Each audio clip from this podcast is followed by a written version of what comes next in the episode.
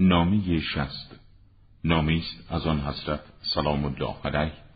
به کارگزارانی که سپاه وارد قلمرو آنان می شود.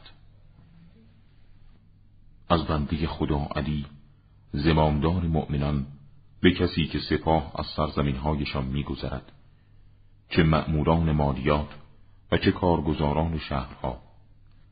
اما پس از حمد و ثنای خداوندی من لشکریانی را راه انداختم که به خواست خداوند از زمین شما عبور خواهم کرد و به آنان دستور دادم عمل به آنچه را که از طرف خدا برای آنان تکلیف است.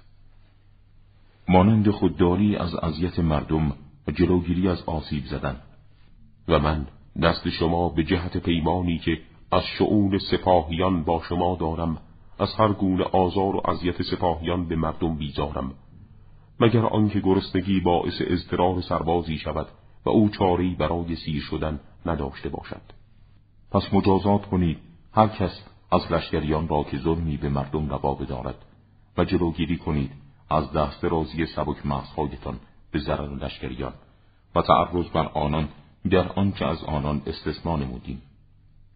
من در میان سپاه قرار دارم. پس هر شکایتی دارید و هر ظلمی بر شما برود به من برسانید و به طور عام هر چیزی از امور آنان به شما برسد. که شما را در فشار قرار بدهد. و همچنین هر آنچه شما از دفع آن ناتوانید مگر به وسیله خدا و من با من در میان بگذارید تا من به یاری خداوند آن را تغییر دهم ان الله